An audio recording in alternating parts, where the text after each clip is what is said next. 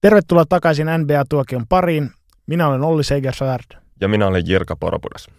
Tässä jaksossa keskustelemme muun muassa David Fitzdalein potkuista, Milwaukee Bucksista Eric Bledsoe-kaupan jälkeen, Clevelandin parantuneista otteista. Sen jälkeen vierailemme Markkasvartissa, esittelemme Los Angelesin joukkueet Clippersin ja Lakersin ja lopuksi vielä vastaamme kinkkisiin kuulijakysymyksiin.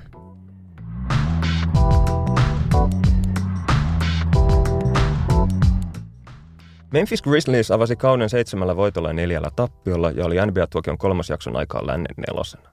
Tuolloin mekin oltiin joukkueesta innossa ja korostettiin sitä, kuinka veteraanijoukkueen rutiini ja kokemus antavat kauden alussa sille selkeää etumatkaa kokemattomampiin joukkueisiin nähdä. Tämän jälkeen Memphisin tuuli kuitenkin kääntyi, joukkue hävisi kahdeksan ottelua putkeen, minkä seurauksena seuran valmentaja David Fisdale sai potkut ja tämän jälkeenkin vielä joukkueen tappioputki on venyt 11 otteluun. Tuossa Kamelin selän katkaisseessa tappioputken kahdeksannessa ottelussa David Fitzdale penkitti viimeisessä erässä joukkueen tähtipelaaja Mark Gasolin ja Gasol muutamankin otteeseen nousi sieltä vaihtopenkiltä sitten ottelun lähestyessä loppuen, niin ylös ja käveli vai- toimitsijapöydän suuntaan tullakseen takaisin kentälle, mutta joka kerta sitten Fitzdale viittoili Gasolin takaisin penkille istumaan. Tämä toki oli ihan perusteltavissa sillä, että penkkimiehet pelas hyvää jaksoa siinä, siinä viimeisen neljännekselle oli hinaamassa Memphisia takaisin pelin mukaan, mutta ainakin ulospäin toi näyttää enemmän tuommoiselta oman tähtipelaajan nöyryyttämiseltä ja jonkinlaiselta niin voimapeliltä, jossa näytettiin sitten – muulle joukkueelle, että missä, missä kaappi seisoo. Ja ottelun jälkeen Mark Gasol antoi todella myrkyllisiä lausuntoja David Fisdaleista ja piti tätä henkilökohtaisena loukkauksena ja tarkoitushakuisena. Ja näistä Gasolin lausunnoista ei mennyt kuin 24 tuntia ja päävalmentaja Fisdale oli saanut potkut. Ja sitten minun on tullut julkisuuteen tietoja, että tähtipelaaja Gasol ja päävalmentajat eivät ole oikein missään väleissä keskenään niin kuin yli kymmeneen kuukautta. Tässä nähtiin havainnollistava esimerkki siitä, miten NBA toimii. Eli jos tähtipelaaja ja valmentaja ottavat yhteen, niin lähes poikkeuksetta se on valmentaja, joka saa sitten lähteä. Siinä on se fakta, että koko jengiä ei voi erottaa, joten on helpompi vaihtaa se valmentaja. Ainoa mieleen tuleva vasta-esimerkki on Dallas Mavericks ja Don Nelson vuonna 1997, jolloin kun neljä tuli Mavsin valmentaja GMX, hän kysyi pukukopissa, että ketkä teistä haluaa olla täällä, ja kukaan ei viitannut, niin koko joukkue putsattiin sitten pelaajakaupoilla ulos saman tien.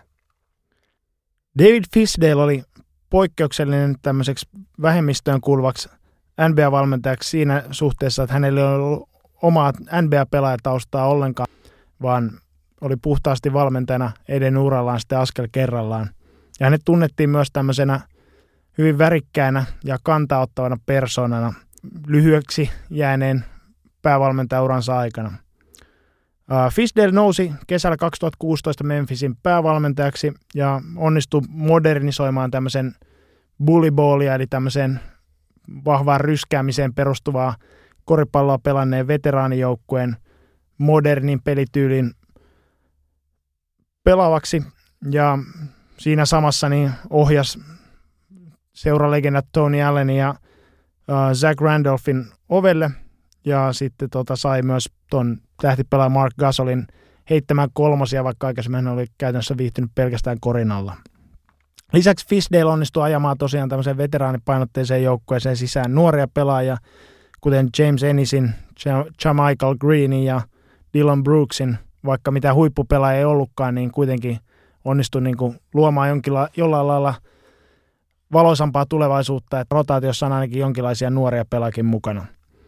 No se Fisdale onnistui myös saamaan tästä rosterista aika paljon sitten irti ja, ja runtas Memphisin pudotuspeleihin, pudotuspeleihin vaikka sitten noin kokoonpanon rajoitteet tulikin vastaan siinä, että varsinkin tiukkojen pelien loppuhetkillä niin oli aikamoisia ongelmia sitten voittaa noita pelejä. Tämän lisäksi Fisdale oli hyvin kantaottava ja jopa äänekäs valmentaja, jolla oli tapana ottaa yhteiskunnallisiin asioihin kantaa otteluiden jälkeisissä lehdistötilaisuuksissa. Hän muun muassa oli hyvin jyrkkänä tästä Charlottesvillen valkoisten nationalistien marssista ja kannatti julkisesti sitä, että Jenkkien sisällissodan aikaiset konfeder- konfederaation puolella sotinoiden merkkihenkilöiden patsaat poistettaisiin etelävaltioista. Hänellä olikin tapana lopettaa lehdistötilaisuudet usein vaatimukseen näiden patsaiden kaatamisesta Take them down 901. Tästä tuli ainakin itselleni mieleen Kato vanhempi roomalainen senaattori, joka aina päätti puheensa Rooman senaatille sanoihin, muuten olen sitä mieltä, että Karthago on tuhottava. Toinen tämmöinen ilmaus, josta Fisdale todennäköisesti muistetaan, oli tämä Take That for Data huudahdus, jonka hän esitti viime kesän pudotuspeleissä, kun ne arvosteli erotuomareiden vihellyksiä ja oli tyytymätön siihen, että Spurs oli saanut enemmän vapareita kuin Grizzlies tässä ottelussa. Mä en tiedä, että toimiiko moderni urheiluanalyytikko ihan niin, että vapareiden pitäisi otteluissa mennä tasan, mutta ainakin todella siistejä teepaitoja tuosta sitten saatiin. No okei, tästä Fisdalein purkauksesta hän sai sitten 30 000 dollarin sakot, mutta joukkue oli siitä niin otettu, että takamies Mike Connelly lupasi, että joukkue maksaa nämä sakot hänen puolestaan. No mihinkä sitten Memphis on menossa tämän Fitzgeraldin potkujen jälkeen? Niin joukkue on kärsinyt tällä kaudella runkomiestensä pahoista loukkaantumisesta. Esimerkiksi Mike Conley on ollut pitkään sivussa ja myös tota Chandler Parsons on kärsinyt tyypillisen tapansa loukkaantumisista. Ja tällä hetkellä ainakin toi meno näyttää aika taapertavan, niin on heitetty ilmoille sitä, että olisiko Memphis räjäyttämässä pakkaa ja kauppaamassa noita runkopelaajia, erityisesti Mark Gasolia ja Mike Conleya sitten muualle se siinä on, että Gasolille ja Connellille varmasti on niin mahdollisten mestarijoukkueiden keskuudessa kyllä kysyntää, eli he pystyisivät joukkueita auttamaan, mutta heillä kummallakin on melko rajut sopimukset ja erityisesti 32-vuotiaan Gasolinen todellinen markkina-arvo ihan täys kysymysmerkki, koska sopimuksensa vikana vuonna hän olisi 35-vuotias ja hänelle pitäisi maksaa 26 miljoonaa siitä vikasta kaudesta. Varmaan siis on, että näiden kummankaan kaverin markkina-arvo ei ainakaan ole nousussa enää tässä vaiheessa. Ja yksi vaihtoehto olisi se, että Memphis kauppaisi nämä molemmat tähtipelaajansa mahdollisimman pian, jotta sitten tämän kauden voittosaldo jäisi alhaiseksi ja voisi saada ensi vuoden varaustilaisuudessa korkeamman varausvuoron. Mutta ainakin toistaiseksi joukkueen general manager Chris Wallis on ilmoittanut, että Conley ja Gasolia ei olla kauppaamassa, että joukkue aikoo jatkaa täyttä höyryä eteenpäin. Ja Memphisin tapauksessa on hyvä huomata sekin, että Memphis on pienemmästä päästä markkina-alueita NBAssa – ja sillä ei ole mitään massiivista TV-sopimusta, joka tuottaisi sille rahaa ää, oikeastaan otteista huolimatta, niin se on aika paljon riippuvainen myös lipputuloista ja tuommoista edes pudotuspelipaikasta taistelevaa joukkuetta, niin on paljon helpompi myydä faneille. Eli hyvin on mahdollista, että Memphisille riittää, että odottaa, että miehet kuntoutuu ja saadaan pelaamaan sitten edes semmoista korista, että pystyy uskottavasti myymään tätä pakettia – pakettia faneille ja tavoittelee sitten kahdeksatta perättäistä kevättä, jolloin Memphisissä pelataan pudotuspelejä. No ton itse koripallollisen hämmingin lisäksi niin myös Grizzliesin omistajatilanne on tällä hetkellä vähän epävarma. Eli taustalla on se, että tuo enemmistöomistaja Robert Pera aikanaan, kun oli vuonna 2012 hankkimassa Memphis Grizzliesia silloiselta omistaja Michael Heiselilta, niin hänen omat bisneksensä siihen aikaan sakkas sen verran pahasti, että hän joutui ottaa tuohon vähemmistöomistajaksi Steve Kaplanin ja, ja Daniel Straussin, jotka molemmat sai noin 13,5 prosentin omistusosuuden sitten ää, seurasta. Ja sitten täällä on osakassopimuksessa oli tehty tämmöinen vähemmistöosakkaiden suojava lause, tämmöinen niin sanottu buy sell option, jonka mukaan sitten nämä vähemmistöosakkailla on oikeus velvoittaa tuo enemmistöosakas lunastamaan heidän tulos ää, arvioitu markkinahintaan. Ja vastaavasti, jos sitten enemmistöomistaja kieltäytyy tästä, tästä lunastuksesta, niin hänen on sitten myytävä tähän arvioituun hintaan sitten osuutensa noille vähemmistöomistajille. Ja 2012 tosiaan niin Grizzlies ostettiin 377 miljoonan dollarin hintaan. Ja kuten tuossa viime jaksossakin noita NBA-seurojen arvostuksia puhuttiin, niin käypä hinta taitaa tällä hetkellä olla tuossa parin miljardin tienoilla niin toi vähemmistöosuuksienkin lunastus maksaisi peralle noin 500 miljoonaa, niin tämä saattaa olla vähän liian iso pala purtaaksi hänelle. Ja toisaalta vaikka nämä vähemmistöomistajatkin on menestyneitä sijoittajia, niin heilläkään tuskin on ihan niin iso rahatukkua takataskussa, että he pystyvät sitten perälunastamaan tuosta ulos. Eli tämä tilanne saattaa pitkittyä varsin, varsin tota pitkäänkin ja, ja yleensä tämmöinen omistajan epävarmuus tarkoittaa myös koripallollisesti haasteita siinä, että ei ole ihan täyttä mandaattia tehdä päätöksiä pelaajasopimuksista tai pelaajakaupoista.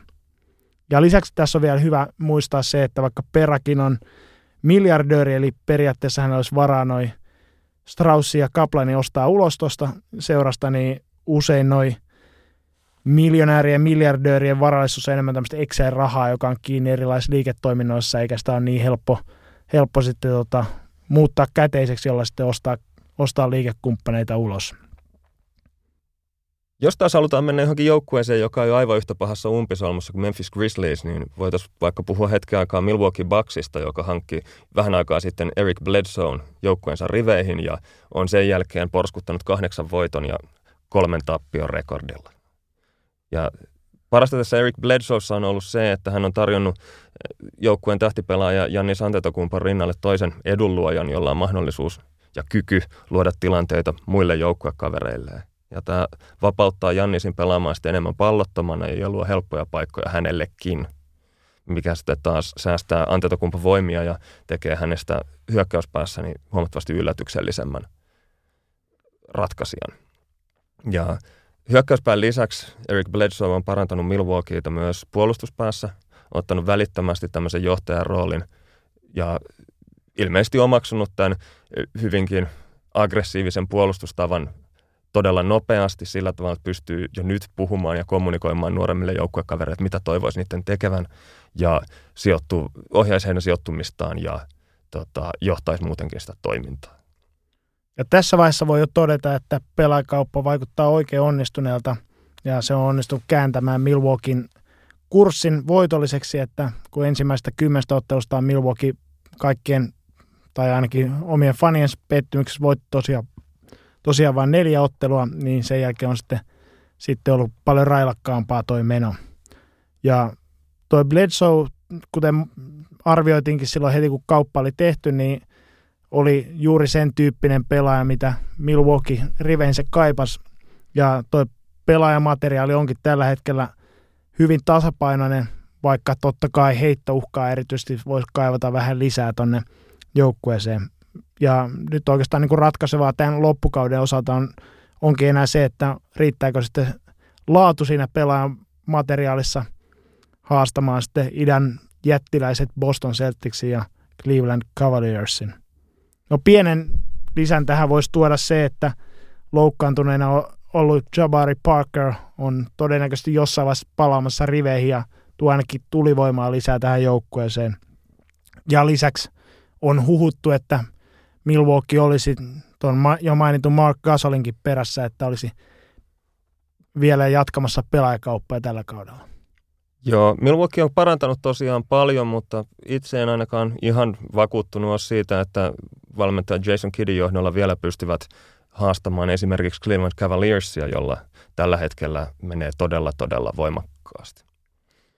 Jopa niin hyvin, että saatiin kuulia kysymys Joni Alatalolta aiheesta, että mikä on Cavsin pelissä eniten parantunut sitten alkukauden ja mikä selittää joukkueen tällä hetkellä käynnissä olevan 11 ottelun voittoputken. Me nostettiin tähän esiin viisi syytä, millä me voidaan perustella tätä voittoputkea. Ensinnäkin LeBron James on pelannut tämän kauden erinomaisen hyvin. Toisekseen Derrick Rosein – tämmöinen omaehtoinen lomalle lähtö niin on näkynyt positiivisesti joukkueen esityksissä. Kolmas asia on se, että Cleveland on löytänyt tämmöisen toimivan penkkikombon. Neljäs on se, että umpisurkea puolustus on parantunut sen verran, että se on enää liiga viidenneksi huonoin eikä enää, enää historiallisen huono. Ja sen lisäksi tämän 11 ottelun voittoputken aikana niin Clevelandilla on ollut todella heikkoja vastustajia. LeBron James tosiaan pelaa erinomaista kautta ja johtaa joukkuettaan aivan samaan malliin kuin aiemminkin, mutta pelaa aivan liikaa, että hän pelaa keskimäärin 37 minuuttia ottelussa ja on vaikea kuvitella, että tuossa iässä enää pystyisi pitämään joukkuetta harteillaan läpi koko runkosarjan sillä tavalla, että bensaa riittäisi vielä sitten pudotuspeleihinkin. Tuossa viime vuosien aikana niin yksi isoimmista Akilleen kantapäästä Clevelandilla on ollut tuo vaihtopenkin esitykset kentälle, eli sieltä ei oikein saatu minkäänlaista niin kuin piristysruisketta tuohon pelaamiseen, vaan joukko on ollut aika paljon avausviisikon varassa. Mutta nyt ainakin tässä alkukaudesta niin tuntuisi siltä, että ää, Clevelandin valmentaja Tyron Lue on onnistunut hankinnan Dwayne Wadein ympärille rakentaa aika toimivan penkkiviisikon ja erityisesti Kyle Korver ja Channing Fryn kanssa yhdessä, niin toi peli toimii varsin hyvin. Ja tämä erityisesti siis hyökkäyspäässä, sillä puolustuspäässä toi kolmikko on, kuulostaa varsin aneemiselta yhdistelmältä. Se tuossa on aika mielenkiintoista, että tilastojen mukaan tämän voittoputken aikana myös nämä penkkikallet on ollut erittäin hyviä puolustuksessa, vaikka vastustajat onkin heittänyt järkyttävän huonoilla prosenteilla. Ja osittain tämä huonot heittoprosentit ja voittoputki selittyy sillä, että Cavsilla on ollut vastassa todella, todella heikkoja joukkueita, että he on pelannut Dallasia, Hornestia vastaan kahdesti ja Clippersia, joka loukkaantumista on tuhonnut. Ja sitten on Memphis, josta oli aiemminkin puhetta, joka on romahtanut täysin sisäänpäin, sekä Atlanta ja Brooklyn. Ja itse olisin ehkä sitä mieltä, että tämä voittoputki ei ole minkäännäköinen ilmentymä jostain graalimallia löytymisestä, vaan enemmänkin siitä, että ollaan oltu vain parempia kuin nämä todella heikot joukkueet. Ja kuten mainittu, niin tuo penkkiviisikko on toiminut tässä voittoputken aikana hyvin, mutta sitten mikäli sitten Cleveland haluaa tavoitella finaalipaikkaa tältäkin kaudelta, niin lisää potkua pitäisi saada myös siihen aloitusviisikkoon.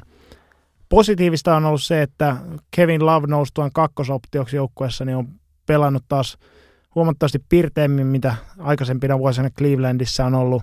Ja lisäksi toi viime kesän hankinta Bostonista Isaiah Thomas, joka aikanaan tulee palaamaan myös lonkkavammoistaan kentälle, niin hän tuo varmasti myös, myös lisää energiaa tuohon ykkösviisikkoon, mutta oikeastaan sitten ne pari muuta kaveria siellä viisikossa, niin Bostonista hankittu myös Jay Crowder on ollut aikamoinen pettymys molemmissa päissä kenttää, koska hänestä odotettiin semmoista todellista joka paikan höylää, mitä, mikä on aikaisemmin pina vuosina Clevelandista puuttunut.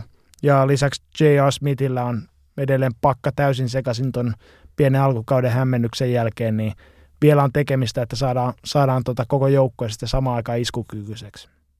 Sen lisäksi Derrick Rose jätti Cleveland Cavaliersin joitain viikkoja sitten ja kuulemma vakavasti harkitsee NBA-uransa jatkoa.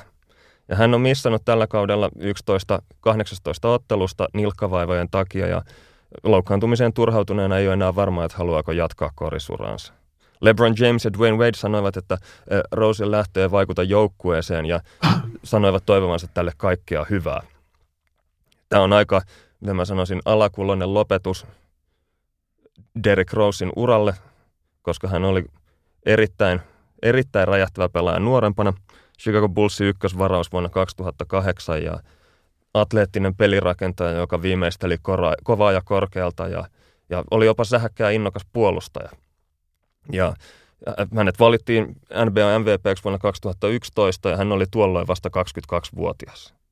Ja Bulls voitti 62 matsia ja idässä runkosarja ja hävisi finaaleissa Miamille. Ja, ja Derrick Rose oli tuohon aikaan todellakin mukana keskusteluissa, kun puhuttiin liigan tulevaisuuden parhaasta pelaajasta.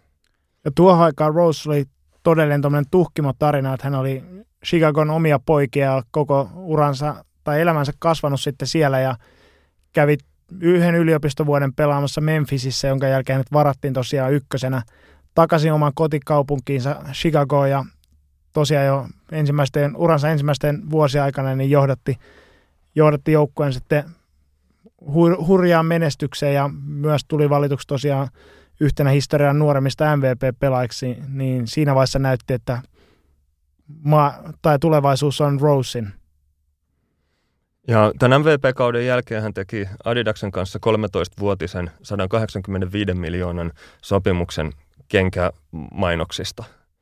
Mutta valitettavasti sitten MVP-kauden jälkeen lukuiset polvivammat ajavat miehen uran ojaan ja tämän lisäksi hänellä on ollut erilaisia yhteentörmäyksiä lain ja siviilielämän välillä. Hän on muun muassa ollut syytettynä joukkoraiskauksesta. Ja vuonna 2012 pudotuspelien ekassa pelissä niin tämä polvivammat oikeastaan alkoi siitä, että hänen vasemman polven eturisti se repes. Ja tämän jälkeen hän on missannut 58 prosenttia kaikista otteluista, joihin hän olisi ollut edustuskelpoinen. Ja silloinkin, kun Rose oli takaisin kentällä, niin hänen entistä räjähtävyydestä ja aggressiivisuudesta ei ollut oikeastaan muistoakaan, vaan, vaan tota, oli sitten tuon oikeastaan Chicagon mahalasku niin ilmentymä ja viimein sitten kesällä 2016 hänet kaupattiin New York Knicksiin ja hän joutui, joutui tota, oikeastaan ensimmäistä kertaa elämässä jättämään kotikaupunkinsa taakseen. Ja Knicks haaveili tuolloin, että Rose voisi herättää joukkueen uudelleen henkiin ja ehkä samalla myös elvyttää omaa uraansa, mutta 64 Knicks-ottelun jälkeen niin Rose jota repesi polvesta kierukka ja se kausi oli sitten siinä. Viime kaudella hän oli sitten New York Knicksistä yhden ottelun jopa sivussa sen takia, että vaan katosi jonnekin. Sai sakkoja ja pahoitteli joukkuekavereilleen tätä, että hänellä oli henkilökohtaiset syyt olla poissa. Valitettavasti sitten ura Knicksissä päättyi viime kesänä siihen, että sopimusta ei hänelle enää tarjottu ja hän teki sitten sopimuksen Cleveland Cavaliersin kanssa ennen kuin joukkue treidasi Kyrie Irvingin Bostoniin ja tarkoitus oli, että hän olisi ollut sitten Clevelandin mahdollisen mestaruusjoukkueen backup-pelin rakentaja. Ja ajatus oli semmoinen, että nyt kaikki voittaa, että Derrick Rose saa uransa takaisin raiteille ja joukkue pääsee kilpailemaan mestaruudesta, mutta valitettavasti tämä kausi on lähtenyt aivan eri suuntaan, ainakin Derrick Rosein osalta. Ja mikäli tosiaan Rosella on nyt eläkeajat edessä, niin ainakaan niin pelaajasopimuksen – kannalta niin tämä ei ole mikään taloudellinen ongelma, sillä hän pelaa, pelaa tota, tällä kaudella 2,1 miljoonan minimisopimuksella, kun hän on kuitenkin urallaan ansainnut noin 117 miljoonaa pelkästään pelaajasopimukset tuon Adidaksen kenkädiilin lisäksi. Mutta Rosella on kuitenkin Adidaksen kanssa tota sopimusta jäljellä vielä seitsemän vuotta, joka takaisi 80 miljoonaa lisää tuloja, mikäli hän vaan jatkaa pelaajauraansa – Joten kuten toi Clevelandin päävalmentaja Tyron Lukin oli todennut, että Rose tulee kyllä vielä palaamaan takaisin kentälle ja hän osasi ilmeisesti laskea 80 miljoonaa, että mitä se tarkoittaa se, se paluu. Mutta vaikka Rose palaiskin kentille, niin hän näillä näytöillä ja mahdollisilla ö, uran lopun kentällä ontumisillaan, niin todennäköisesti tulee olemaan NBA-historian ensimmäinen MVP joka ei tule pääsemään NBAn Hall of Fame-galleriaan. No loppuu sitten Rosein ura tähän tai, tai jatkuu sitten joitain vuosia vielä eteenpäin, niin kokonaisuudessaan voisi sanoa, että erittäin lupauksia herättävän uran alun jälkeen niin ollut varsin traaginen hahmo osittain loukkaantumista johtuen ja osittain näistä omista, omista ongelmistaan johtuen.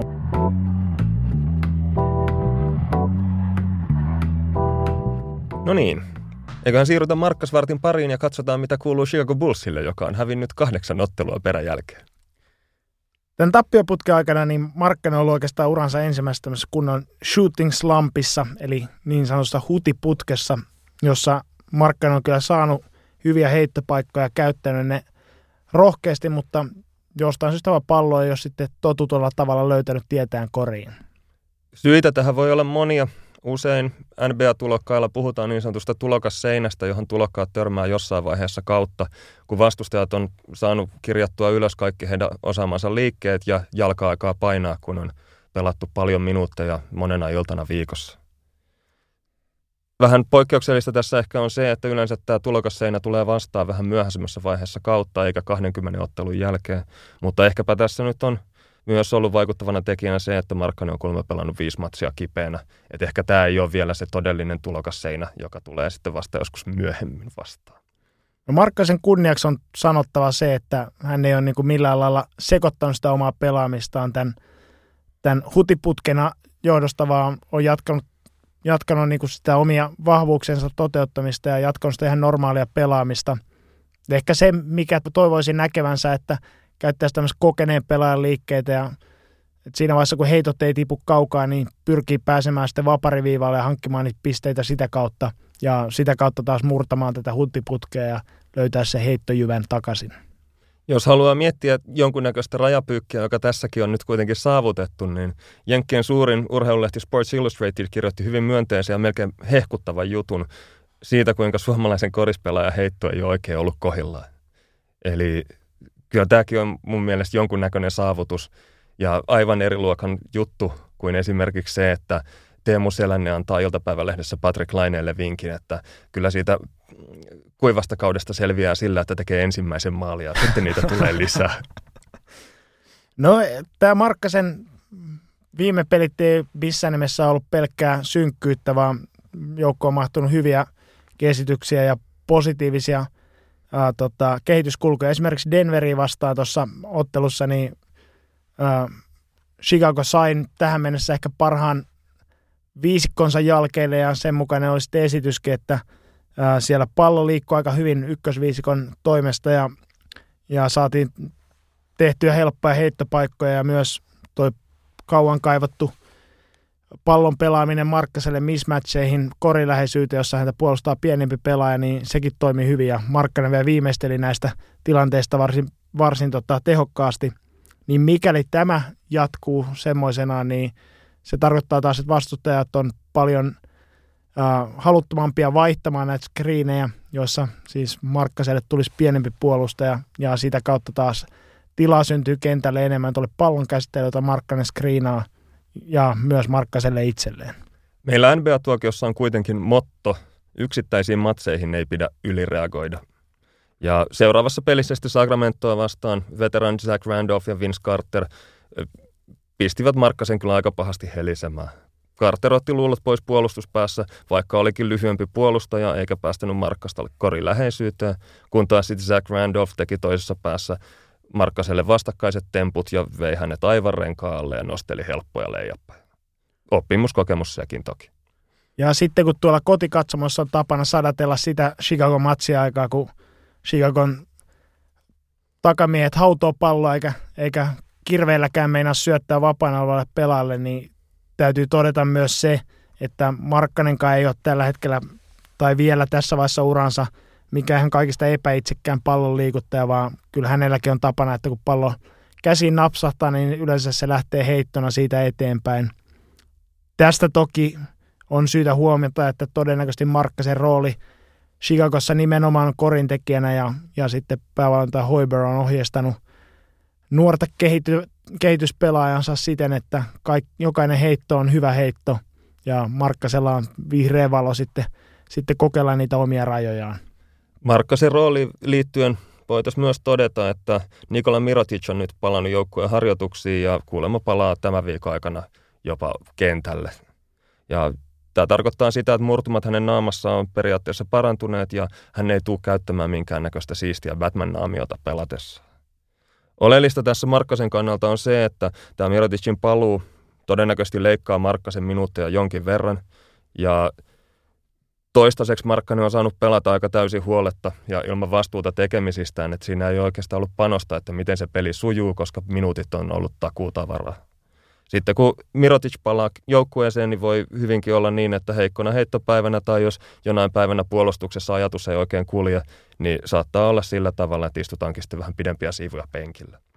Ja tällä voi myös Markkasen oppimisen kannalta olla ihan positiivisia vaikutuksia, eli se, että ihan kaikkia virheitä ei saa sitten anteeksi omalta valmentajaltaan, vaan sitten joutuu joskus, joskus maksamaan sitten niistä ja istuu penkillä ja miettimään, että mikä meni vikaan ja keskittymään seuraavaan tilanteeseen kahta kovempaa, niin tämä voi myös olla ihan hyvin, hyvin positiivinen asia sitten Markkasen otteiden kannalta. Tämän lisäksi takamies Zach Lavin on treenannut Bullsin farmijoukkueen Windy City Bullsin kanssa ja liittynyt joukkueen treenivahvuuteen lähiaikoina. Ja tämä, näiden vähän koke- sanotaan lahjakkaampien pelaajien paru, paluu on tärkeää sen takia, että häviämällä ei opi kuin häviämään ja näiden Bullsin junnujen kehityksen kannalta olisi hyvä saada joukkueen kilpailu, kilpailukykyä vähän ylemmäs. Ja luultavaa on myös se, että jokunen voitto silloin tällöin niin varmaan keventää tunnelmaa sekä pukukopissa että harjoituksissa. Yhtenä kuriositeettina tästä Chicagon joukkueen rakentamista on syytä mainita Jordan Bell, jonka Bulls varasi viime kesän – varaustilaisuuden 38. varauksella ja möi sitten saman tien Bellin Golden State Warriorsin 3,5 miljoonan käteiskorvasta vastaan. Ja tämä ilmeisesti oli jonkinlainen Bullsin omistajien säästötemppu, mutta mielenkiintoisen kontekstin asettaa sen, että Bulls maksaa esimerkiksi penkkimiehelle Cristiano Feliciolle 32 miljoonan sopimusta käytännössä siitä hyvästä, että hän istuu penkillä ja kattelee sieltä Bullsin otteluita.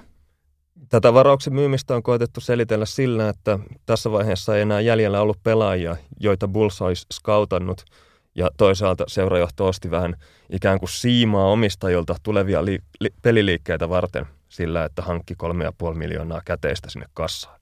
Todellisuudessa kyllä se, että tuossa vaiheessa draftia ei ole yhtään skautattua pelaajaa valmiina, niin se on osoitus ammattitaidottomuudesta ja se, että Jordan Bell sitten vielä tuommoiseen hintaan myydään eteenpäin, niin on todella todella raskaan luokan arviointivirhe. Tämä sitten, että pelaaja myydään pelkkää käteiskorvausta vastaan ilman mitään niin kuin kentällä näkyviä hyötyjä, niin pelaajat luonnollisesti ottaa tämmöiset henkilökohtaisina loukkauksina. Ja Jordan Bell, hänelle ilmeisesti aika paljon hampaankoloon tästä pelaajakaupasta, sillä kun Bulls vieraili Oaklandissa pelaamassa Warriorsia vastaan tuossa jokin aika sitten ja Bullsin valmennusjohto päätti leputtaa Kevin Durantia ja Draymond Greenia selkeästi heikompaa vastustajaa vastaan, niin Jordan Bell pääsi ensimmäistä kertaa uralla aloitusviisikkoon. Ja sitten kun aloitusviisikkoa esiteltiin, niin teki dollarikäsimerkkejä kameroille ja, ja tota, vaikutti hyvin, hyvin motivoituneelta pelaamaan. Itse ottelussa niin sitten hän teki hyvin dominoivan tilastorivin – muun muassa kuudella heiton torjunnalla ja itse asiassa yhden tämmöisen vapari päälle tyyppisen korin jälkeen, niin sitten tuuletteli taas tämmöisiä dollarin hieromiskäsimerkkejä ja huusi yleisölle, että 3.5, 3.5, viitaten tähän kauppahintaan, jolla Bulls oli hänestä luopunut. No erityisen fataaliksi tämän tekee Bullsin kannalta se, että kun joukkuetta yritetään rak- tai jälleen rakentaa käytännössä tyhjästä, niin – tässä vaiheessa sitä jälleenrakennusta niin ei olisi varaa myydä yhtään varausvuoroa pois, vaan aina mahdollista saada niin kuin halvalla nuori pelaaja sinne näyttämään, että onko hänestä tulevaisuuden runkopelaaksi vai ei, niin toi kolme ja puoli miljoonaa ei kyllä paljon lämmitä sitten siitä siihen nähden. Ja todennäköisesti tämä Jordan Bell tulee vainoamaan Chicagoa vielä pitkään, niin sillä hän näyttää tässä vaiheessa jo kautta aivan loistavalta varaukselta Golden Statein osalta ja ainakin oma veikkaus tulee olemaan se, että ensi kevään finaaleissa niin Bell tulee olemaan aloitusviisikossa ainakin joissain otteluissa Golden Statein riveissä, niin viimeistään siinä vaiheessa sitten hierotaan suolaa Chicagon haavoihin.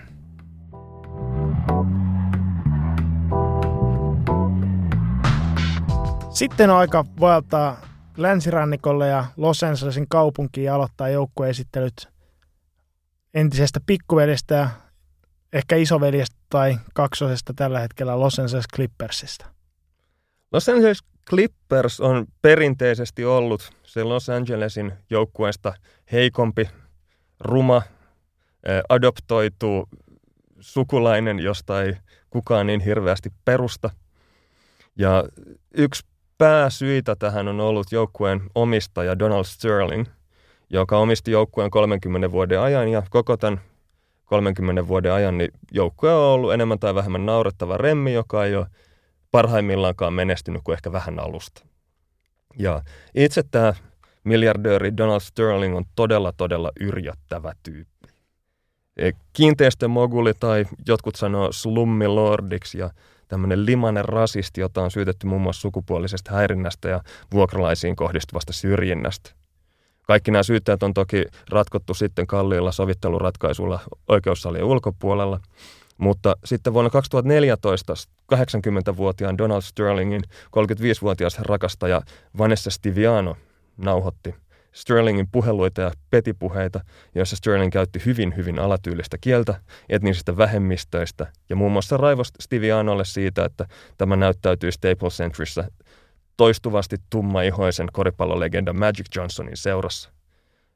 Miljardööri Sterling oli huolissaan siitä, että mitä mun miljardöörikaveritkin ajattelevat, kun mun tyttöystävä kulkee ympäriinsä tummaihoisen miehen kainalossa. Nämä oli itse asiassa niin pöyristyttäviä nämä Sterlingin tallenteet, että jopa presidentti Barack Obama kommentoi näitä nauhoja uskomattoman loukkaaviksi. Ja sitten näiden nauhojen julkitulon jälkeen niin alkoi tulla esiin muun muassa tarinoita siitä, kuinka Sterling oli vienyt ottelun jälkeen pukukoppiin erilaisia miljardöörikavereitaan ja esitellyt heille suihkussa olevia pelaajia sanoin Look at all these beautiful black bodies. Kyseessä on siis aivan hirvittävä, semmoinen plantaasin omistajan mentaliteetilla varustettu kuvotus. Tämä Sterlingin 30-vuotinen omistajajakso oli semmoinen vähän vaiettu salaisuus NBAssa ja sitten viimein näiden nauhojen tultua julkisuuteen, niin oli muidenkin omistajien ja liigan pakko toimia ja Sterlingille lyötiin tuommoinen 2,5 miljoonan sakko, joka on siis suurin, mitä NBAn säännöt sallii. Ja lisäksi hänelle annettiin elinikäinen porttikielto kaikkiin NBA-tapahtumiin. Ja tämän seurauksena myös Sterling sitten pakotettiin myymään, myymään LA Clippers edelleen. No tästä vaivan palkaksi hän sai toki 2,3 miljardin summan Microsoftin ex-toimitusjohtaja Steve Ballmerilta, joka oli pitkään halunnut tai etsinyt tämmöistä NBA-joukkuetta ostettavakseen. Ja Steve Ballmer, joka on siis Microsoftin pitkäaikainen toimitusjohtaja ja tunnettu tämmöisenä energisenä ja nolona tuulettajana sekä täällä tota, kentän laidalla että myös aikoinaan erilaisissa Microsoftin tapahtumissa. Me itse asiassa tuossa ennen nauhoituksia katsottiin tämmöinen YouTube-video, joka sitten jopa viivästytti nauhoitusten alkua, koska tämä IT-maailman vastine Jutta Urpilaisen Yes We Can chantille oli niin karmasevaa katsottavaa, että me ei voi oikein aloittaa tätä hommaa. Toinen tärkeä hahmo tässä Clippersin saagassa on päävalmentaja Doc Rivers, joka kesällä 2013 hankittiin Boston Celticsistä tämmöisessä harvinaisessa valmentajakaupassa. Eli Celtics vaihtoi Riversin Clippersin ensimmäisen kierroksen varausvuoroon. Uh, koska Sterlingillä oli tapana venyttää penniä myös henkilöstöasioissa, niin Rivers joutui hoitamaan heti alusta lähtien kahta pestiä, eli päävalmentajan lisäksi hän toimi Clippersin urheilutoimenjohtajana ja käytti siis päätösvaltaa kaikissa koripallollisissa asioissa. Clippers on perinteisesti ollut sellainen lattiaratti, joka ei ole koskaan voittanut 50 ottelua kaudessa, mutta sitten Doc Riversin johdolla ja Chris Paulin ja Blake Griffinin tähdittämänä niin joukkue voitti viidellä kaudella putkeen yli 50 ottelua, mutta valitettavasti tämä runkosarjan menestys ei sitten realisoitunut pudotuspeleissä, vaan joukkue lensi kolmasti ulos jo ensimmäisellä kierroksella ja sitten parhaimmillakin ylsi vain pudotuspelien toiselle kierrokselle. No tästä kohtuullisesta pelillistä menestyksestä huolimatta, niin Riversilla oli tuona aikana selvästi hankaluuksia rakentaa niin kuin voittavaa joukkuetta Clippersin tähtikaksikon Chris Paulin ja Blake Griffinin ympärille ja erityisesti toi vaihtopenkki kumisi tyhjyyttää vuodesta toiseen ja tuli aika selväksi, että toi kahden pestin hoitaminen samaaikaisesti on vähän liikaa vaadittu Riversiltä ja niin viime kesänä sitten luopui tuosta urheilutoimenjohtajan pestistä ja keskittyi noihin päävalmentajahommiin. Perinteisesti tätä valmentajan ja seurajohtajan yhdistelmäroolia ei ole pidetty kauhean hyvänä, koska valmentajia on vaikea oikeasti nähdä vähän isompaa kuvaa ehkä siinä, että minkälaiset pelaajasiirrot saattaisi olla oikeasti seuran edun mukaisia. Voi olla vaikea luopua jostain suosikkipelaajista ja toisaalta sitten saattaa joskus, kun treeneissä palaa hihat johonkin jätkään, niin ehkä vähän liipasi liiankin herkässä siinä, että pannaan kaveria sitten eteenpäin. Tietenkin Doc Rivers, koska kyseessä ei ole kaveri, joka tykkää helpoista tilanteista, niin päätti sitten tätä valmentaja GM-yhdistelmää vielä sitten ryydittää sillä, että hankki seuraan myös oman poikansa Austin Riversin valmennettavakseen sillä tavalla, että tähän saatiin myös tämmöinen isä valmentaa, poika pelaa tyyppinen rakenne aikaiseksi. No mielenkiintoista tässä tilanteessa oli erityisesti se, että tiettävästi isä Doc ja poika Austin niin eivät ole koskaan ennen tätä Austin Riversin Clippersin siirtymistä niin viettäneet aikaa yhdessä oikeastaan minkäänlaisissa ympyröissä. Ja heillä tiettävästi edelleenkään ei ole minkäänlaista suhdetta koripallokentän ulkopuolella. Ja tämä ainakin koettu nepotismin myös iski juovaa sitten muiden joukkuekaverien piirissä, vaikka, vaikka tota, tosiaan läheisimmät välit sinänsä isällä ja pojalla ei olekaan keskenään. Väitetään jopa, että Chris Paulin ja Doc Riversin välinen suhde lähti alamäkeen siinä vaiheessa, kun joukkue hankki riveihinsä Austin Riversin. Ja sitten kun Austin Riversille tarjottiin tätä jatkosopimusta, niin siinä vaiheessa sitten ilmeisesti oltiin jo ajauduttu siihen kuilun reunalle, että Chris Paul alkoi vaatia sitten itselleen siirtoa toiseen seuraan.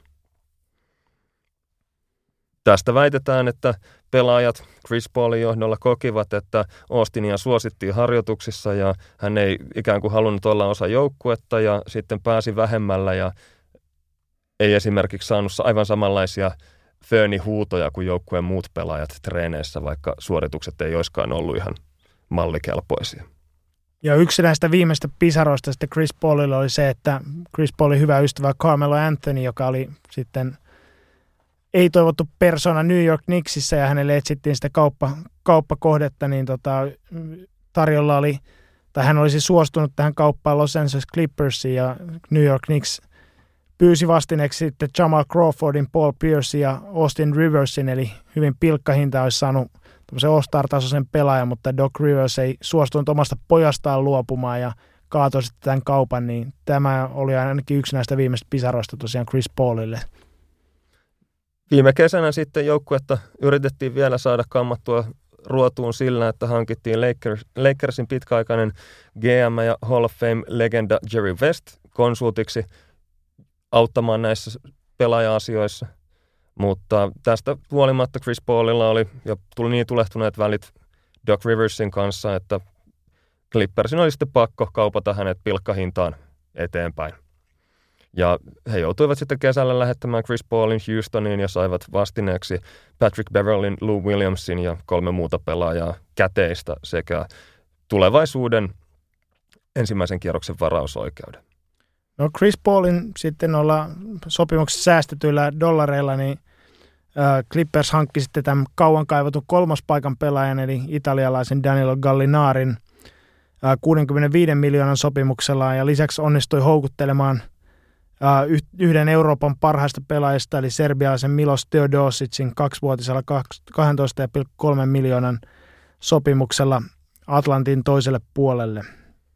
Ja Clippersin kausi alkoikin aika pirteissä merkeissä, voitti ensimmäistä seitsemästä ottelusta viisi ja toi Chris Paulin lähdön jälkeen tämmöinen selvästi energisoitunut joukko esittikin hyvin pirteitä otteita, mutta sitten iski loukkaantumiset päälle ja ja yhdeksän matsin tappioputki sitten kauden alun aika mollivoittoiseksi. Joo, eh, hankinnoista Gallinari ei ole vielä käynyt kentällä ollenkaan, koska hänellä on jonkunnäköinen lonkakoukista ja vamma.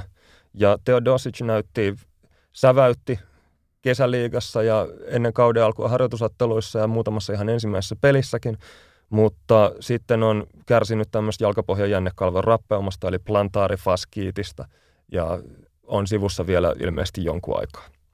Ja sitten tämän lisäksi myös Patrick Beverly, joka esiintyi todella edukseen alkukaudesta, niin hänkin loukkaantui ja sitten vielä viimeisenä niittinä Blake Griffin loukkasi polvensa ja hänkin on, tulee olla ainakin pari kuukautta sitten sivussa. Eli aika lailla vaihtomiehille mennään sitten tällä hetkellä Clippersissa.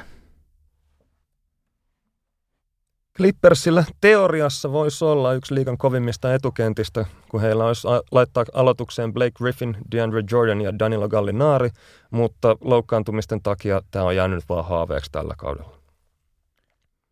Näistä kavereista Blake Griffin oli draftin ykkösvaraus vuonna 2009 ja tämmöinen ylifyysinen pomppuihme, jolla oli tapana donkata aivan kaikki. Ja joka on sitten monipuolistanut itseään siihen, että hän hänestä puhutaan Point Blakenä, eli tämmöisenä pelirakentaja nelospaikan pelaajana, joka luo muille peli, eh, heittopaikkoja ja pystyy itsekin heittämään hyvin jopa puolietäisyydeltä. No tämä Point Blake sitten päästiin irti varsinaisesti vasta Chris Paulin tosiaan vaihdettua maisemaa Houstonin, sillä Chris Paulilla on tapana joukkueessa kuin joukkueessa pelatessa niin dominoida palloa ja silloin väkisinkin muut jää sitten statistiksi.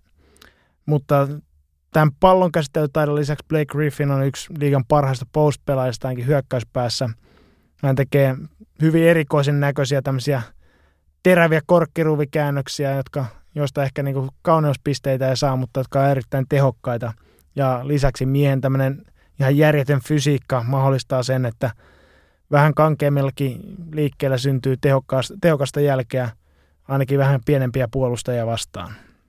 Chris Paul lähti menemään, mutta Clippers laittoi kyllä kaikki pelimerkit kiinni sitten Blake Griffinin varmistaakseen, että hänen kanssaan ei vastaavia ryppyjä tulisi rakkauteen jatkossa ja viime kesänä mies allekirjoitti 173 miljoonan dollarin viiden vuoden jatkosopimuksen.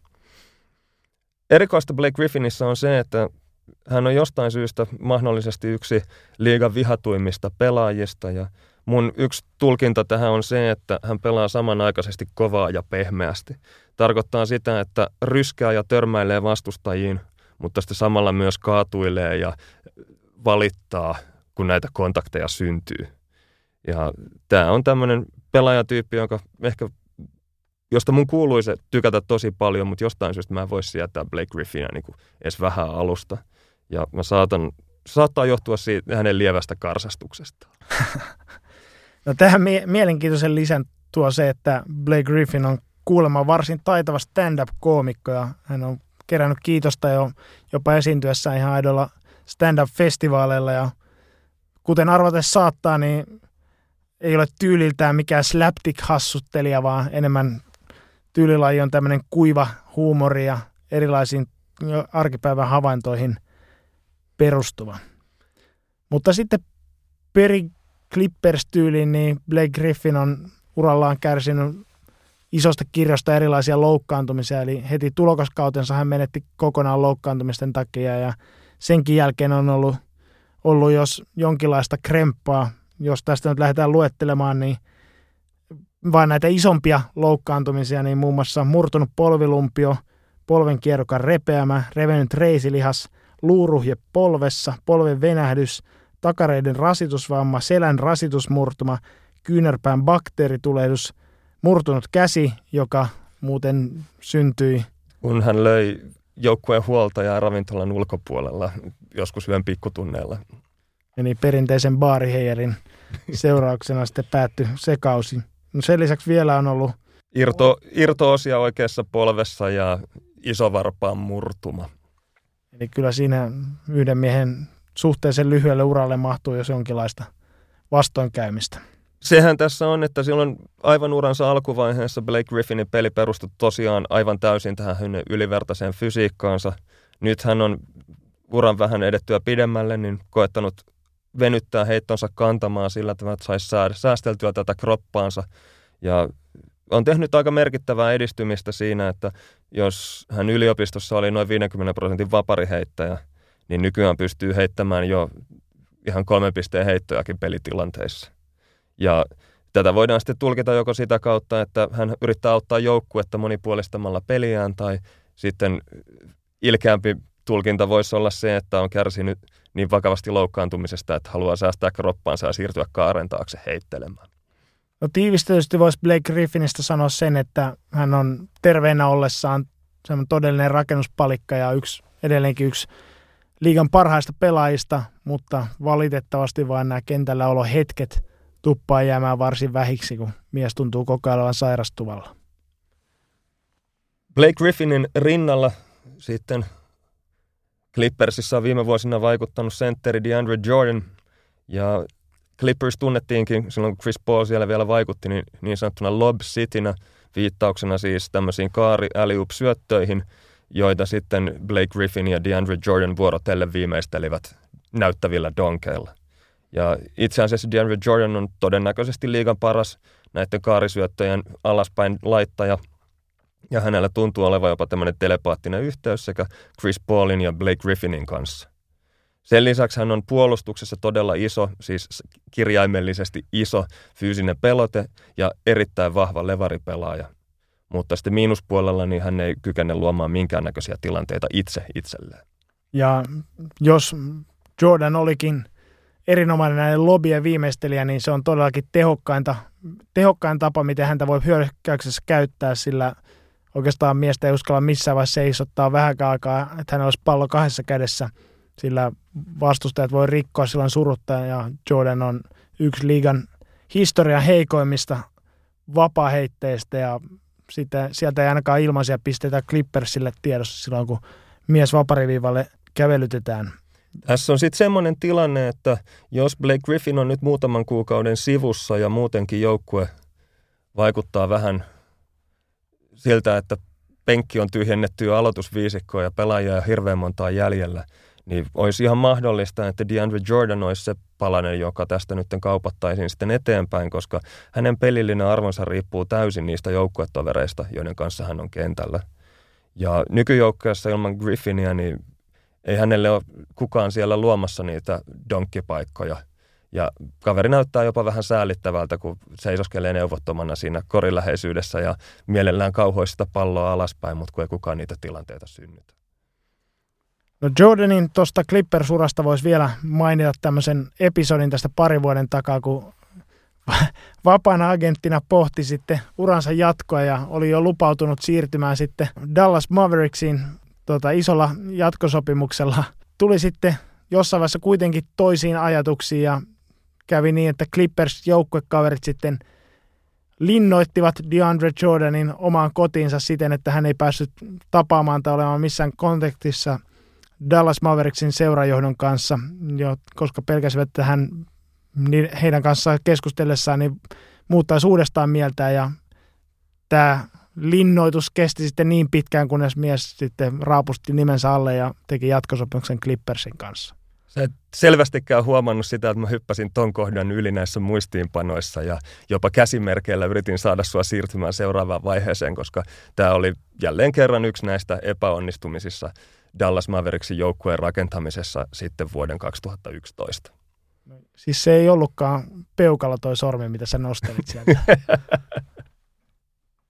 No tästä Clippersin synkästä historiasta vielä on syytä todeta se, että joukkoja uskotaan yleisesti olevan kirottu, kuten näistä esimerkiksi Blake Griffinin loukkaantumista voi päätellä. Ja esimerkiksi Blake Griffinin vanhemmat ovat vakuuttuneita siitä, että tästä kirouksen olemassaolosta johtuen siitä, että Blake Griffinin loukkaantumiset alkoivat välittömästi tämän Clippersin varauksen jälkeen. Ja tosiaan Doc Riversin aikoihin niin Clippers on joka vuotinen tai joka keväisen pudotuspelipettymyksen kohdannut ja nyt voisi sanoa, että nyt ne pettymykset alkavat tulemaan jo runkosarjan aikana. Se on sitten kysymys, että onko joukkuetta tarpeen alkaa purkamaan ihan kunnolla ja kauppaamaan näitä pelaajia tosiaan ulos sieltä. Esimerkiksi DeAndre Jordan ja Lou Williams olisi semmoisia kaupiteltavia, joista voisi saada jotain ihan arvokastakin vastiketta. Toisaalta Doc Rivers sitten ilmoitti toimittajille tuossa jokin aika sitten, että vaikka internettyypit ovat sitä mieltä, että joukkuetta pitäisi alkaa purkaa, niin hän ei kuuntele, koska sinä päivänä, kun minä kuuntelen internettyyppejä, minustakin tulee internettyyppi.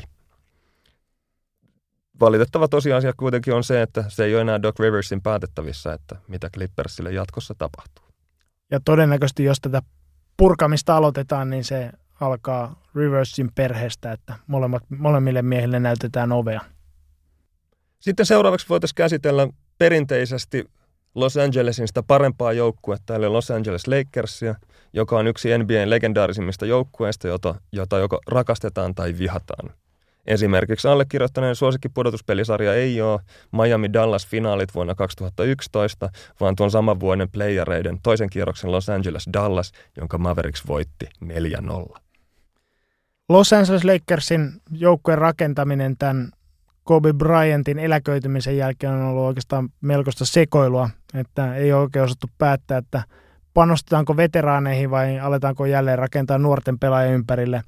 Ja tästä niin kuin kesä 2016 oli täydellinen katastrofi, sillä joukkueessa hankittiin tusina veteraanit Timofey Moskov 64 miljoonan sopimuksella ja Luol Deng 72 miljoonan sopimuksella. Ja Lakers tuli oikeastaan välittömästi katuma päälle ja näistä kavereista yritettiin alkaa hankkiutua eroon, sillä tukkivat täysin palkkakaton alla olevan tilan, eikä sitten oikeille vahvistuksille ollut mitään tilaa. No kuten viime jaksossa mainittiin Brooklyn Netsin yhteydessä, niin Moskov saatiin – kaupattua Brooklyniin ja joutui sitten Los Angeles luopumaan tästä hyvästä niin edellisen vuoden kakkosvarauksesta D'Angelo Russellista, joten ilmaiseksi tämä ei tapahtunut. Ja todennäköistä on se, että Dengistä kun yritetään hankkeutua eroon, niin Los Angeles joutuu vielä kovimman hinnan maksamaan hänen tota, dumppaamisestaan. Lakersilla on tällä hetkellä ihan mielenkiintoinen nuori pohja, eli heillä on jonkun verran nuoria pelaajia kasassa, mutta näiden nuorien pelaajien tasosta voidaan olla aika montaa mieltä. Ja joka tapauksessa joukkueen jälleenrakennus on aivan täysin vaiheessa ja valitettavasti ensi kesä ykkösvaraus menee joko Philadelphiaan tai Bostoniin.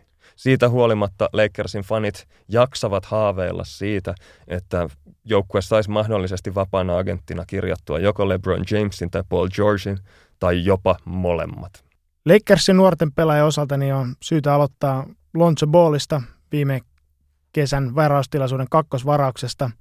Ja kun Lakerskin on asettanut tämmöisen Lavar Ball Rulin, joka kieltää mediaa haastattelemasta joukkueen pelaajien perheenjäseniä otteluiden jälkeen, niin ei mekään puhuta sitten sen enempää Lonzo Ballin perhesuhteesta. Niihin käytettiin vähän liikaa aikaa jo edellisessä jaksossa.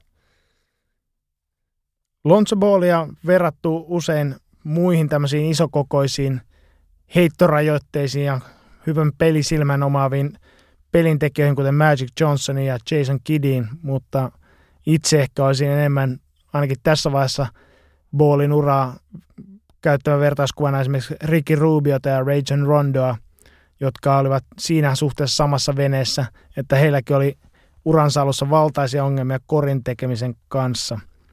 No erona tässä on se, että Lonzo Ball on näitä molempia kavereita selvästi huonompi urheilija ja erityisesti puolustuspäässä, niin tuo ero on valtaisa, sillä sekä Rubio että Rondo olivat parhaimmillaan liigan parhaita takapelaajien puolustajia. Positiivisia asioita, mitä Lonzo Ballissa on, niin se kulminoituu kaikki hänen pelikäsityksensä ja siihen, että hän pystyy liikuttamaan palloa kentällä ajatuksen nopeudella ja löytämään todella kekseliäistä kulmista ja todella ovelilla syötöillä joukkuekaverinsa. Valitettavaa on se, että pelirakentajaksi hän on heikko pallonkäsittelijä ja, ja niin surkea heittäjä, että hänellä on vaikeuksia jopa vapariviivalta saada palloa 50 prosenttisesti sisään. Ja tämä Lonzo Ballin heitto on niin karmeen näköinen, että en muista koskaan aiemmin ääneen möläyttäneen, niin kun ekan kerran joku heiton nähnyt, että hetkinen, että heittääkö toi jätkä pään väärältä puolelta. Ja niin se Lonzo todellakin tekee. No tuossa Ballin fanit oikeastaan käyttänyt sitä argumenttia, että ei mitään hätää, että rakennetaan Ballille uusi heitto ja sitten homma näyttääkin ihan erilaiselta, kun heittouhkaa on. Mutta tässä yhteydessä on ehkä hyvä huomioida kaksi asiaa. Yksi on se, että Ball on tällä hetkellä todella surkea vapaa heittää, heittää vapaa-heittonsa alle 50 prosentin tarkkuudella. Ja tuo vapaa tarkkuus on yleensä ollut se asia, joka indikoi parhaiten heittotaitoa. Eli jos olet huono vapaa heittäjä, niin yleensä sinusta ei koskaan tule sitten hyvä heittäjä, vaikka mitä ihmetemppuja tekisikin. Ja toinen on se, että näitä tämmöisiä pelaajia on nähty lukuisia, joita, joilla on ollut kaikkea muuta paitsi heitto, ja koskaan sitä heittoa ei ole sitten määritellystä työstä huolimatta niin saatu, saatu istutettua siihen repertuariin. Ja oikeastaan ainoastaan yksi semmoinen esimerkki tulee mieleen tota, pelaajasta, josta on saatu väkisin tehtyä hyvä heittäjä, ja se on San Antonio Spursin Kawhi Leonard, joka on sitten monella muullakin tapaa hyvin poikkeuksellinen yksilö, joten sitä en millään lailla käyttäisi tämmöisenä mittatikkuna, että ei tarvitse tehdä kuin Kawhi Leonardit, niin sitten ura näyttääkin ihan erilaiselta. Puolustuspäässä Lonzo Ball on iso kokonen, mutta epäurheilullinen pelirakentaja tai pointtipaikan pelaaja. Tarkoittaa siis sitä, että yksi vastaan yksi tilanteessa hän ei pärjää tämmöisille itseään lyhyemmille, nopeille tättähäärille, jotka sitten pystyvät kiertämään hänet tarvittaessa vaikka molemmalta puolelta samaan aikaan. Mutta sitten pelikäsitys ja ulottuvuus ja iso koko auttaa häntä siinä, että hän on kuitenkin ihan hyvä joukkuepuolustaja. Ja yksi mahdollinen tämmöinen tulevaisuuden rakennelma voisi olla semmoinen, että häntä peluutettaisiin jonkun toisen takamiehen kanssa, joka ottaisi sitten näistä pikkujätkistä puolustusvastuun ja annettaisiin sitten Lonzo Ballin puolustaa näitä ennen vanhaa olisi sanottu kakkospaikan pelaajia, mutta vähän isokokoisempia ei-pallon käsittelijöitä. Varmaankin nykyään se korrektimpi ilmaus. Vaikka tässä ollaan suhteellisen pessimistisiä oltu Ballin nykytilanteen suhteen, niin missään nimessä ei tarkoita, että hän olisi huono pelaaja ja hänen loppuransa olisi, olisi tuhon tuomittu, mutta ehkä sen verran pitää, pitää varsinkin Lakers-fanien odotuksia managerata, että Ballista tuskin tulee koskaan voittava joukkojen ykkösoptiota, eikä välttämättä kakkosoptiotakaan, mutta erinomaisen pelikäsityksen omaavana joukkuepelaajana, niin varmasti täyttää paikkansa lähes joukkueessa kuin joukkueessa. Ja jos edes saa niin kuin kelvoiselle tasolle hidattua tuon heittouhkansa, niin sitten tota ehdottomasti voi olla osainen voittavaa joukkuetta. Mutta ei varmaan ole se ykköspelaaja, jonka ympärille tämmöinen mestarijoukko pystytään rakentamaan. Toinen Lakersin mielenkiintoinen tulokas on Kyle Kuzma, joka valittiin viime kesänä 27 varauksella ja joka on itse asiassa päätynyt aloittamaan yli puolet Lakersin peleistä ja pelaa yli 30 minuuttia ottelussa. No tämä Lakersin Kuzman varauksen tausta on tämmöinen mielenkiintoinen, että ilmeisesti kävi niin, että minkä takia Kuzma tippui 27. varaustilaisuudessa on se, että kaikkein muiden joukkueiden scoutit olivat katsoneet Kuzman pelejä kauden aikana – ja sitten tota, Lakersin päätöksentekijät näkivät Kusma ensimmäistä kertaa vasta ha, tota, draftitilaisuuteen valmistavissa harjoituksissa, jossa Kusma esiintyi sitten edukseen, niin heille syntyi hyvin erilainen käsitys kuin kaikille Kusmaa pidempään seuranneille pelaajille miehen osaamisesta. Ja ainakin toistaiseksi niin Kusma on osoittanut kaikki nämä epäilijöiden luulot vääriksi ja ollut sitten tota, yksi liigan parhaista tulokkaista tällä kaudella. Kyle on myös muutenkin ehkä syntynyt onnekkaiden tähtien alla tai jotain, koska hän sai kauden alussa aloituspaikankin ihan sen takia, että joukkueen alun perin nelospaikalle suunniteltu Larry Nance Jr. mursi kätensä kesällä ja palasi vasta äskettäin pelaamaan, eli Kuzma on saanut sen takia ehkä odotuksia enemmän peliaikaa. Ja hän on sitten tietenkin lunastanut tämän peliajan, kuten kunnon onne konnekkaalle Hannu Hanhelle kuuluu sillä tavalla, että hänet valittiin marraskuun kuukauden tulokkaaksi läntisessä konferenssissa, kun hän teki 18 pistettä per peli ja heitti kentältä 49 prosenttisesti ja kolmen pisteen viivalta 39 prosenttisesti ja otti 6,5 levypalloa per peli. Kusma on oikeastaan tämmöinen modernin laiturin prototyyppi, joka jokainen joukkue haluaisi riveihinsä, että hän on tarpeeksi iso pelaamaan nelospaikkaa, varsinkin tilapäisesti, ja sitten toisaalta on myös tarpeeksi urheilullinen pelatakseen kolmospaikalla ja puolustakseen pienempiä pelaajia. Hyökkäyspäässä hän osaa käsitellä palloa, syöttää palloa eteenpäin, heittää, ja lisäksi on myös ihan hyvä puolustaja. Ja kaiken lisäksi vielä älykäs pelaaja, aktiivinen pallottomana liikkuja, no, joten oikeastaan tämmöinen aika lailla täydellinen roolipelaajan paketti on kasassa Kusmassa. Sitten jos halutaan jotain tämmöisiä Lauri Markkasen tyylisiä ennätyksellisiä tulokastilastoja, niin Lakersin PR-osaston mukaan Kuzma on NBA-historian ensimmäinen tulokas, joka 21. ensimmäisessä pelissään teki vähintään 330 pistettä, otti 120 levaria ja heitti 33 pisteen heittoa.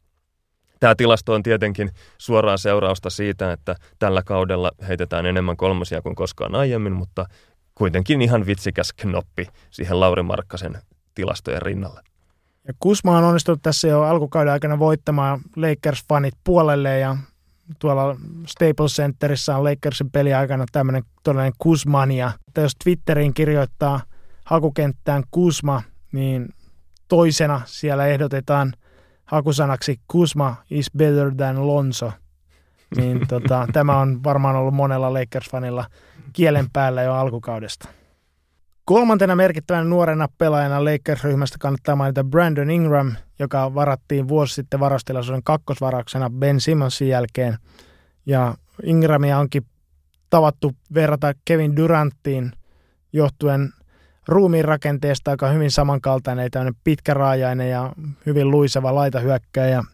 Mutta ehkä tällä hetkellä oikeampi vertaus olisi tämmöinen kodittoman miehen tai hyvin köyhän miehen Kevin Durant.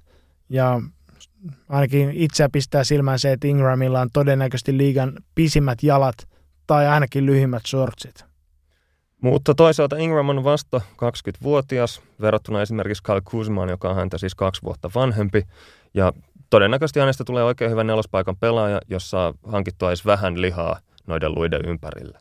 Ja verrattuna tulokaskauteen, niin tällä kaudella Ingram on näyttänyt jo jonkun verran sitä, että fysiikka on ehkä mennyt hieman eteenpäin ja ainakin tilastoissa näkyy sen verran, että esimerkiksi pistekeskiarvo on pompannut yhdeksästä pinnasta melkein 16 pisteeseen per peli.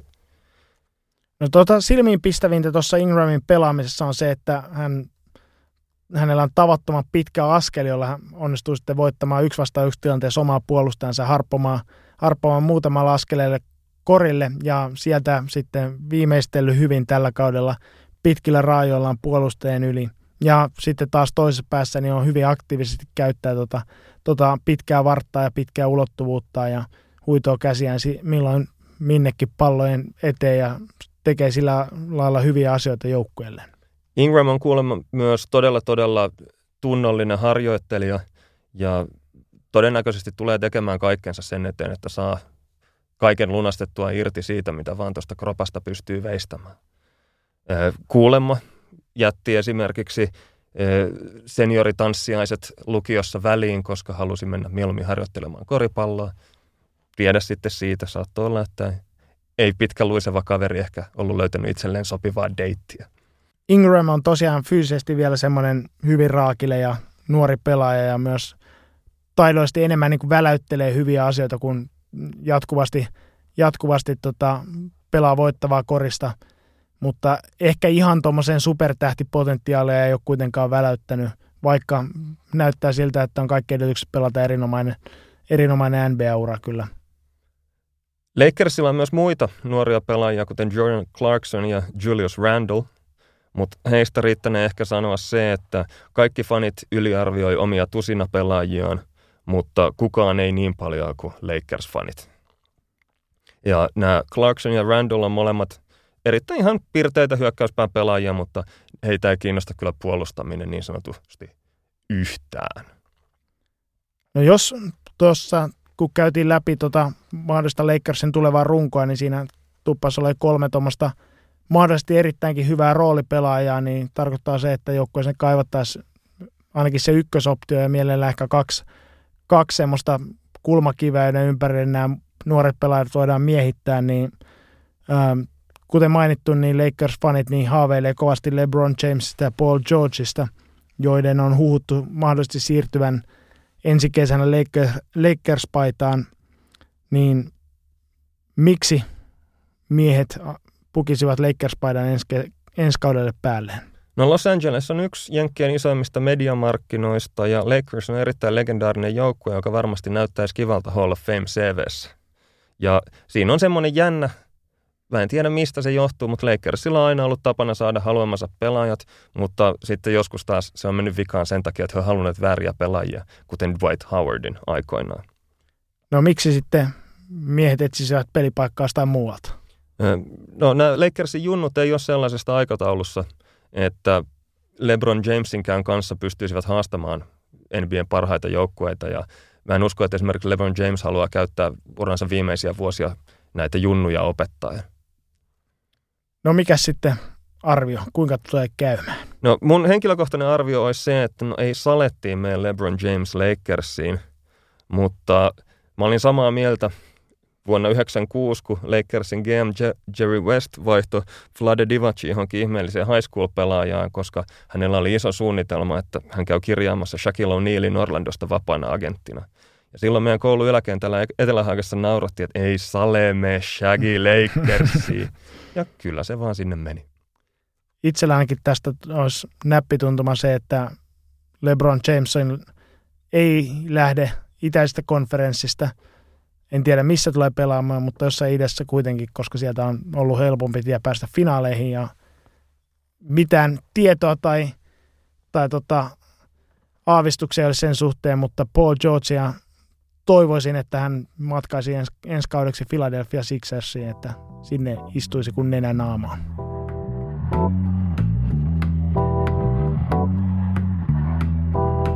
Loppuun voitaisiin käsitellä kuulijapalautteita ja kuulijoiden kysymyksiä. No, tähän alkuun meidän piti ensin tehdä oikaisuja, esittää anteeksi pyyntö viime jaksossa kuulijakysymyksen esittäneelle Antti Paasisalolle siitä, että häntä kutsuttiin virheellisesti Anssiksi.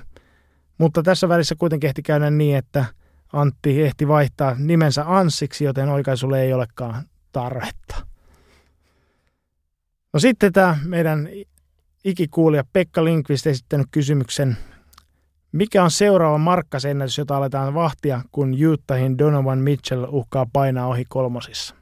Tässä on siis semmoinen tilanne, että Donovan Mitchell on heittänyt neljään vikaan otteluun 19 kolmosta ja hänellä on 53 kolmosta kasassa 23 ottelusta, kun taas Markkasella on 50 kolkkia ja 21 matsia pelattuna. Mä en itse heittäisi vielä kirvestä kaivoon, pikemminkin mä ajattelisin tätä niin, että juoksukilpailusta tuli mielenkiintoisempi, koska mukana on nyt kolme hevosta.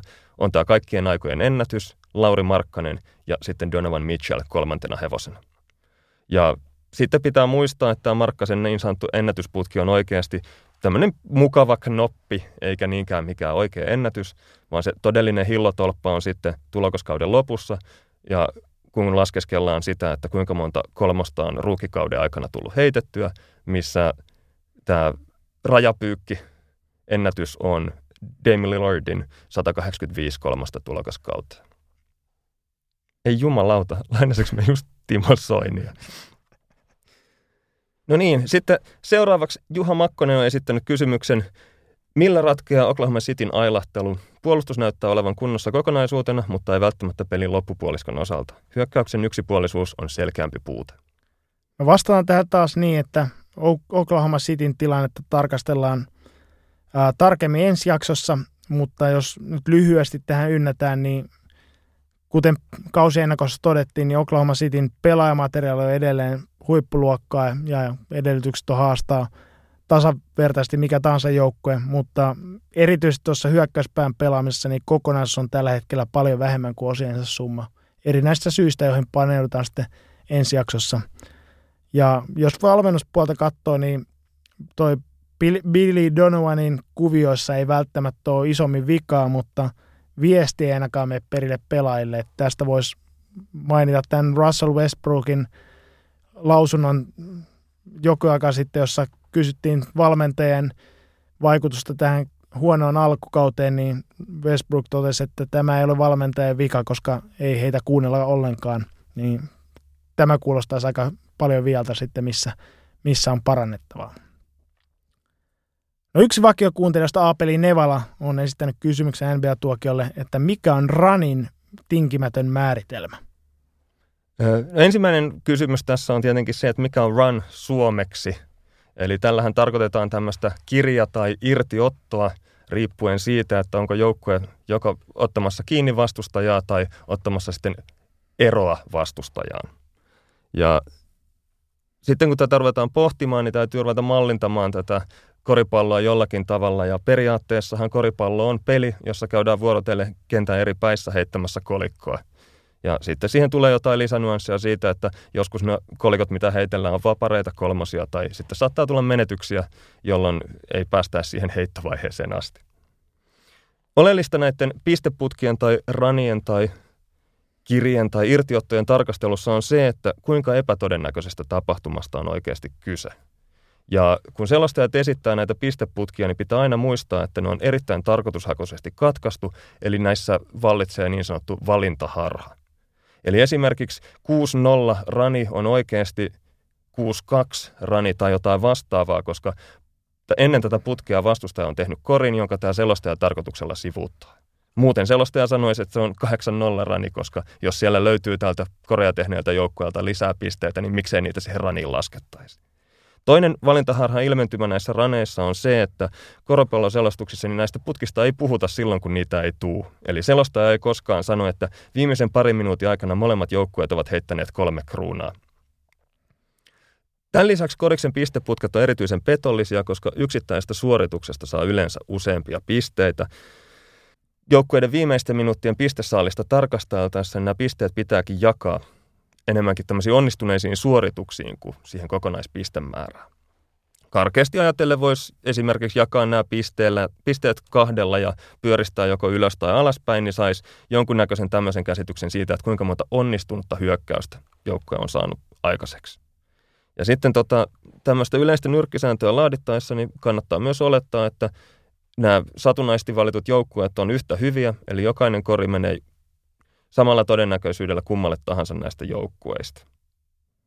Näillä oletuksilla voidaan sitten lähteä pohdiskelemaan sitä, että kuinka todennäköistä on, että on nähty näin monta peräkkäistä kolikonheittoa, jotka jakautuisivat näin epätod- epätasaisesti näiden kahden joukkueen välillä. Viimeisenä lisämausteena voidaan huomioida se, että jostain syystä pisteputket ei ole kauhean mielenkiintoisia, jos heikompikin joukkue on tehnyt paljon pisteitä. Esimerkiksi Aapeli itse tässä kysymyksessään rajasi tämmöisen 40-20 ranin näiden ranien ulkopuolelle, vaikka se ei ole kauhean todennäköistä, että nämä onnistuneet suoritukset jakautuisivat 20-10 kahden joukkueen välillä, mutta se, että toinen joukkue on tehnyt 10 koria, niin tekee tästä jotenkin vähemmän mielenkiintoisen tapahtuman. No, long story short, mä veivasin tämän päättelyn kaavaksi, jossa on binomijakauman kertymäfunktio, paljon mielivaltaisia pyöristyksiä eri suuntiin, ja mä oon koostanut nämä taulu- tulokset taulukkoon, joka on jaossa sekä NBA-tuokion Twitter-tilillä että Facebook-sivulla, jossa sitä voi käydä pällistelemässä. Siinä taulukossa on esitetty vihreällä ne kahden joukkueen pisteiden jakaumat, joita mun mielestä voidaan pitää ns-raneina tai kireinä tai irtiottoina. Tämä on tietenkin vain karkea approksimaatio, ja tässä ei esimerkiksi huomioida sitä, että mikä on näiden pisteiden vaikutus voiton todennäköisyyteen ottelun ratkaisuhetkillä tai plus-minus 40 tilanteessa. No niin, se oli mun vastaus tähän kysymykseen. Sitten on tullut koripallovalmentaja Mikko Röngältä. Sulle oli kysymys, mitä jäätelöitä Olli Segersvärd nauttii NBA-pelejä katsoessaan? Ihan ensinnäkin on syytä huomioida tässä, että Mikko on todellinen jäätelökonossööri ja tämmöiseen kysymykseen on ilo vastata. No toiseksi on syytä todeta se, että jäätelö on oikea valinta oikeastaan tilanteeseen kuin tilanteeseen, niin miksei myös sitten NBA-ottelua katsoessa. No sitten omista näistä mieltymyksistä, niin mä olen ehkä enemmän tämmöinen Ben Jerry's ja italialaisen jäätelön ystävä, mutta näistä kotioloissa NBA-korista katsoessa, niin ehkä toi Ben Jerry's toimii paremmin – ja makujen suhteen niin täytyy olla valmis kokeilemaan uusia vaihtoehtoja eikä lukkiutua mihinkään tiettyyn ja, ja tota vaihtelu virkistää ehdottomasti. Tämä italialainen jäätelön puolelta niin ehkä ei ole löytynyt semmoista kotioloihin sopivaa ratkaisua ja niitä saa sitten kuulijat lähettää vinkkejä, että mitä kannattaisi kokeilla ja mikä maistuisi hyvältä NBA-koriksen taustalla.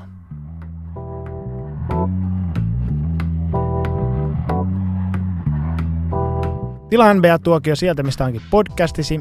Seuraa meitä Twitterissä, tykkää Facebookissa ja lähetään meille kinkkisiä kysymyksiä vastattavaksi.